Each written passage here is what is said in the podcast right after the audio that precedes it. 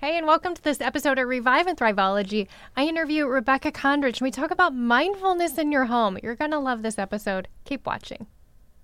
Welcome to Revive and Thriveology. I help women transform their lives by harmonizing their living space through holistic home practices. I'm your host, Lisa Morton.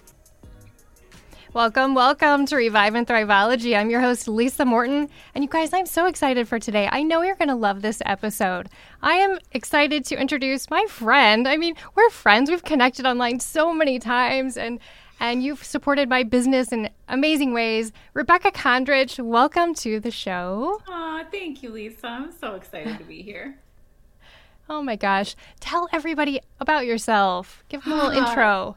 Yeah, so I am Rebecca. I am, um, first off, just this human trying to figure out how to navigate this earth.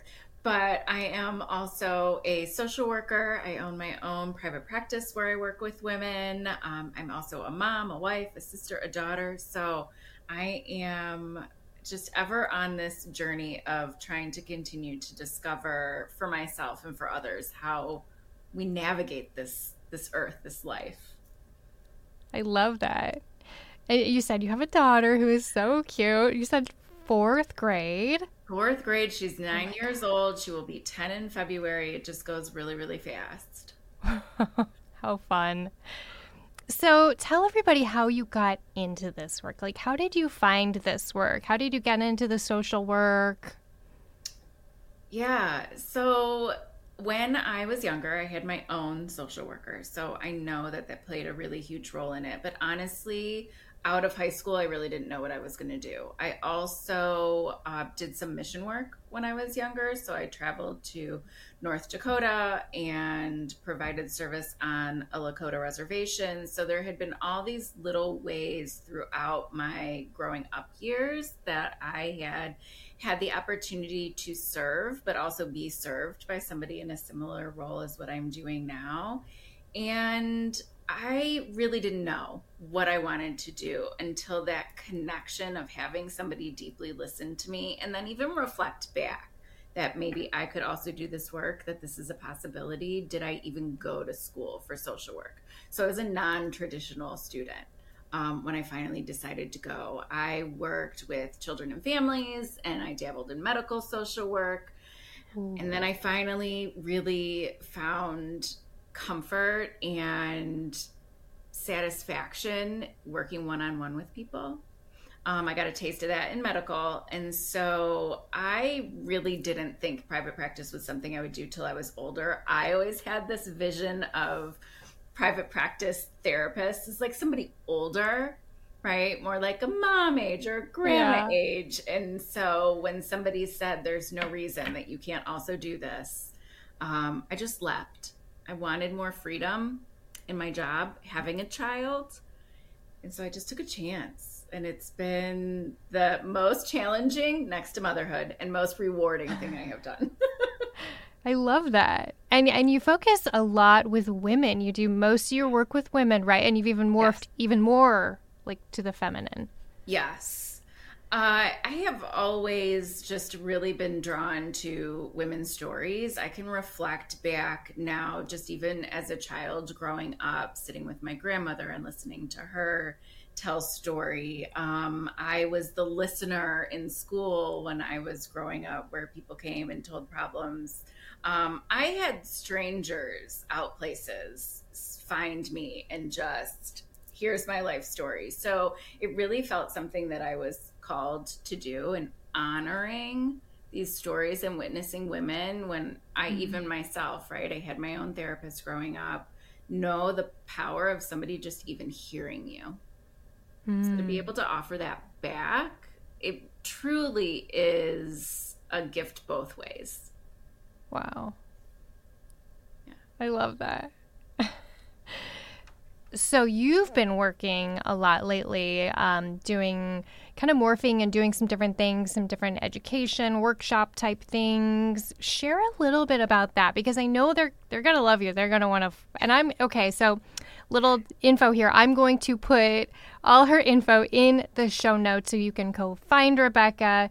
You can go connect with her. If you want to work with her, you can go there too. But like just learn all about her. So all that will be in the show notes. But tell us what you're working on now. So I have, I'm still seeing women in my private practice. So for mental health, but I also recognize that we hit this point where maybe mental health isn't exactly what you need, but we still really need support, especially mothers. Um, COVID was a huge transition, and the biggest thing that I have seen for moms is that they feel more isolated and disconnected. We were forced wow. to. Yeah. And while yeah. some people will say that was really beautiful time with my family, we weren't busy, we didn't have obligations, it also means that they really lost their social support. So again, raising a family, being home with children, working or staying home full time, both come with their challenges. And mm-hmm. if there's one thing I've also learned as a mother, you learn a lot about yourself while you're parenting. So you get pushed up against your own edges. And so it can be really mm. difficult to navigate your own mental health, emotions while trying to also navigate those of your children.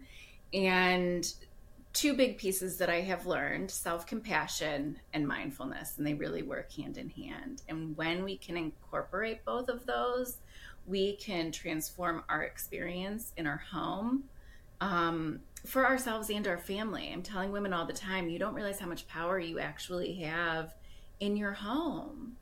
And so when we can step into that and realize that we get to direct, um, it doesn't have to feel that overwhelming.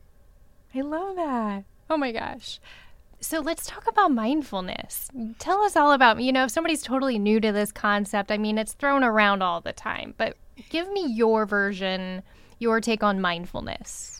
So, mindfulness is being present in the moment not trying to change the moment, but allowing it to be exactly as it is. I think sometimes when we talk about meditation or mindfulness or any of these practices, we have this assumption that it should feel good and that if it doesn't feel good, I'm doing something wrong. No, mindfulness is being with the moment exactly how it is, even if it's uncomfortable. So, even if your child is having a really hard day and you're feeling challenged, it's being mm. in that moment as it is, observing how you are feeling, and then allowing it to be. Small mm. known, unknown tidbit an emotion lasts at max 90 seconds in the body. Okay. So most of the time we feel like it's lasting so much longer and our reactions are actually what perpetuate it to to be experienced so much longer. So when we can pause, which is what mindfulness also offers, then we can choose how we respond. And that I just love that so much personal power, empowerment, right? As we're mm-hmm. moving through our home and our busy lives. Oh my gosh. Say that one part again. In 90 seconds? 90 seconds. An emotion, because an emotion is a chemical response inside the body, mm-hmm. that response lasts at most 90 seconds. That's really interesting. You know, I've been working a lot with clutter clearing, and I have a clutter clearing course on my website. And, you know, we talk about all these ways to reduce the stress involved, and that's amazing. I need mm-hmm. to start sharing about that. I need to then connect them with you. right? Well, I say find a therapist, find someone in your city or someone you can connect with online to help you. It's it's hard. It's a lot. But that 90 seconds is just mm-hmm. it, it's just kind of like, oh, once you know that, like it's like going to a doctor's appointment you don't really want to go to. And I'm like, okay, in an hour, I'll be out in my car, headed to go get a coffee. Life will go on, right? So if you know that's that hour, if you know it's 90 seconds of that emotion, that's right. really powerful. Right. We're not stuck. That's often what I hear. I feel stuck. I can't move. It's not changing. Um, and there's so much more to that, right? So much more about our thoughts and our behaviors that we follow once we have that emotion. But when we mm-hmm. realize mm-hmm. that a simple pause, five seconds pausing, can shift how we move forward. Um, I have seen women be able to change how they respond. I have seen them have more satisfying relationships with their partner and with their children. I have seen them be able to accomplish things at home that they want to. Um, and then mm. realizing that your emotions aren't everything. And so mindfulness mm-hmm. really gives us that space, right? I often think about yoga too, right? Like that's all about creating space. So mm-hmm. it gives us the internal space. That's so good. Oh my gosh. Well, let's talk a little bit more about the home, the space, as you're in your space. How would you suggest someone try to find that mindful moment? Any tips or, you know, take some breath, sit down, you know, maybe like feet on the ground? I, what do you got? Yeah, definitely feet on the ground. But the one that I use the most is even if we have a dishwasher, so many people do some dishes, right? At some point, um, in a family home, somebody is washing something in the sink. And so we may have kids milling about, dogs barking, the radio on, the TV on. There's all this other external stimulus happening. And so what I advise is let's just be with the thing that we are doing. That's also what mindfulness says. We're not meant to multitask one thing at a time. So, what are you doing? You're washing dishes. So, let's slow it down. Feel your feet on the floor. What's the temperature of the water? What's the fragrance of the soap? What does it feel like in your hands? If you were new to the planet and you had this sink full of, you don't even know what it is, what would you describe it as? What would you do with it? And so we want to really acutely, specifically focus in on the one thing that we're doing. It slows the nervous system, it will slow the heart rate. It bring there is nothing else to do right now but the dishes. Wow. That's good. That's really good. do you have another kind of a comparison or analogy like that? Yeah, another fun one. Dishes is with... fun, but I mean, let's keep yeah, diving in. Yeah. This is really interesting. So another fun one that I do with women is lots of women have like a pretty set like face routine, right? got mm-hmm. all their serums and their lotions and their washing. Okay, so I'll take the evening routine and I go slow it down. When's the last time you even paid attention to what you're doing, what you're using, what it feels like? Even just like the power of human touch is so powerful, even mm-hmm. your own touch. And so it's like, are you rushing through it? Do you even think about what you're doing anymore? How are you moving through this? So let's slow it down. Be mindful about what you're doing, the order you're doing things in. Again, lots of women, right? You've got like your coveted sacred little things that you use. Feel them, smell them. You chose them for a reason. Let's experience it instead of rushing through it. Well, and if you think about the energy of that, not just doing it, but also the energy you're putting into that process is really mm-hmm. beautiful. Of like dabbing, you're you know doing your yeah, things, right? That's so nice. So tell me how you in your life take on mindfulness. What are some practices you do at home or as you're busy with your daughter running around? Yeah. So my bed, getting my bed mm-hmm. ready is really huge for me. And okay. so taking the time, I'm not perfect about it every day, but taking the time to really set that space for myself. Um, I love it that. is a great way for me to be able to come back in the evening and just have the comfort, right? I'm into, you know, all the luxurious fabrics and blankets and pillows. So it's a full sensory experience. So I, I, I need to have that. Um, another piece for me is I do a lot of gardening, so I'm just not going to think about the weather shifting, but being out with the flowers. Um, sure. I was actually pulling seeds to gather some seeds from some things that I did this year, you know, okay. and bees are just buzzing around and the wind is blowing a little bit. And I'm just noticing the feel of them, right? As I'm just gathering them and putting them in a container. And there's mm-hmm. nothing else in the world that needs to happen right then but mm-hmm. collecting the seeds. I even had a little bumblebee land on my shoulder. I don't know how long he was there. We were just harvesting together, right, in this space. And so, so grounding for me. Wow. So, I want to go in a direction I wasn't planning to go, but yeah. I love this conversation. Tell me about your daughter, or if you would suggest for little ones to find some mindfulness. Maybe it's something they do in their room, or eh, I don't know. What do you think? Yeah. So one of the things, right, where that I actually express and teach is how can we do something with them together? Because okay. again, especially once school starts, everything is rushed and busy and uh, scheduled. And so kids need downtime and time to unwind just as much as adults. They just do it different. Okay. They do it in play. Okay. So getting into whatever they are interested in, right? My daughter is really huge into putting on little performances right now. And so I am the most active audience. My phone is down. I am full attention. We get the song that she wants, and I am just there in it with her. Children actually don't need very much guidance on being mindful. They're in the present naturally anyway. Mm-hmm. Okay. They need us to show them presence. Ooh, that's good. You know, I was thinking as you were describing that, it's kind of like, you know, I was thinking, well, that could be like sitting coloring in your coloring book. And I'm like, how funny is it we have adult coloring books? Right. I haven't pulled one out in a while, but like during COVID, oh my gosh, I was coloring every night because I'm not a TV watcher, but there wasn't a yeah. whole lot to do. So I'm coloring every night and it was so peaceful and relaxing. Mm-hmm.